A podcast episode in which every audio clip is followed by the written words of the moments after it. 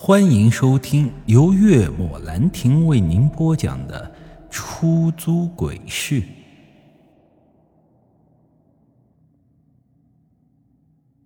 所谓一命二运三风水，四积阴德五读书。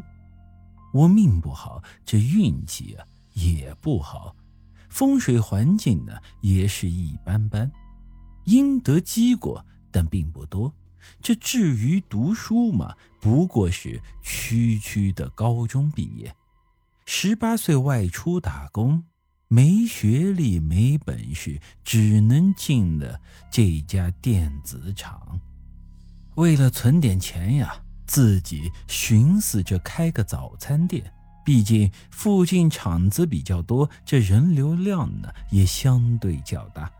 可谁能想到，这技术不到家，搞点生意还生意惨淡呢？存的那些个钱呢，也都贴不进去了。外省漂泊三年，从最开始的一无所有，到现在的一屁股子债呀，实在是混不下去了。无奈之下呀，只能托人在我老家帮我找了一份开出租车的工作。想着多辛苦一下，先把这债还了才是正事儿。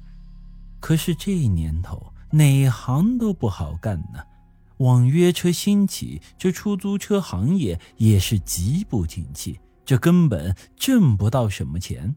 没办法呀，外债的压力太大。既然白天不好跑，那我就转到夜班去跑。毕竟啊，这夜班的价钱要高一些。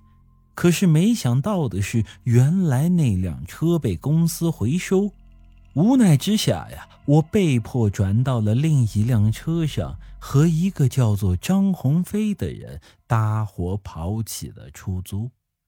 和他约定的交车时间呢，是下午的五点半。时间刚到五点的时候，我就接到了张鸿飞的电话。说是他身体不大舒服，这交车时间呢也就提前半小时，让我现在赶紧过去接车。这电话一挂呢，我就出门向着约定好的地方赶去。南通街市区的主路，这车流和人流量都比较大。刚靠近南通街，我就见到大华商场公交站旁停着一辆出租车。看了看车牌，正是我要接的那辆。我走过去看了一下，看到这张鸿飞正躺在里头睡觉，这面色啊还有些苍白，生怕他出什么事儿。我赶紧敲了敲车窗，将他叫醒。哎，没事吧，老哥？需不需要我送你去医院呀？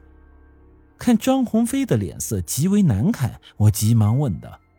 谁知道他摆了摆手，笑道：“ 谢了，兄弟，就是普通的感冒发烧，回家休息两天就好了。”我有些不放心，坚持要送他去医院，可是拗不过他的牛脾气啊，只能开车将他送回了家。这临分别的时候，张鸿飞告诉我，这两天他没办法来接我的班了，所以啊，暂时不用交班。需要交班的时候，他会提前给我打电话。我点了点头，说没问题。回到市区的时候啊，这天色已经黑了下来。路上载了两名乘客，倒也不算白跑。然后啊，就一直没生意。我十分的郁闷啊，见这路边有不少打车的，就问他们需不需要我送。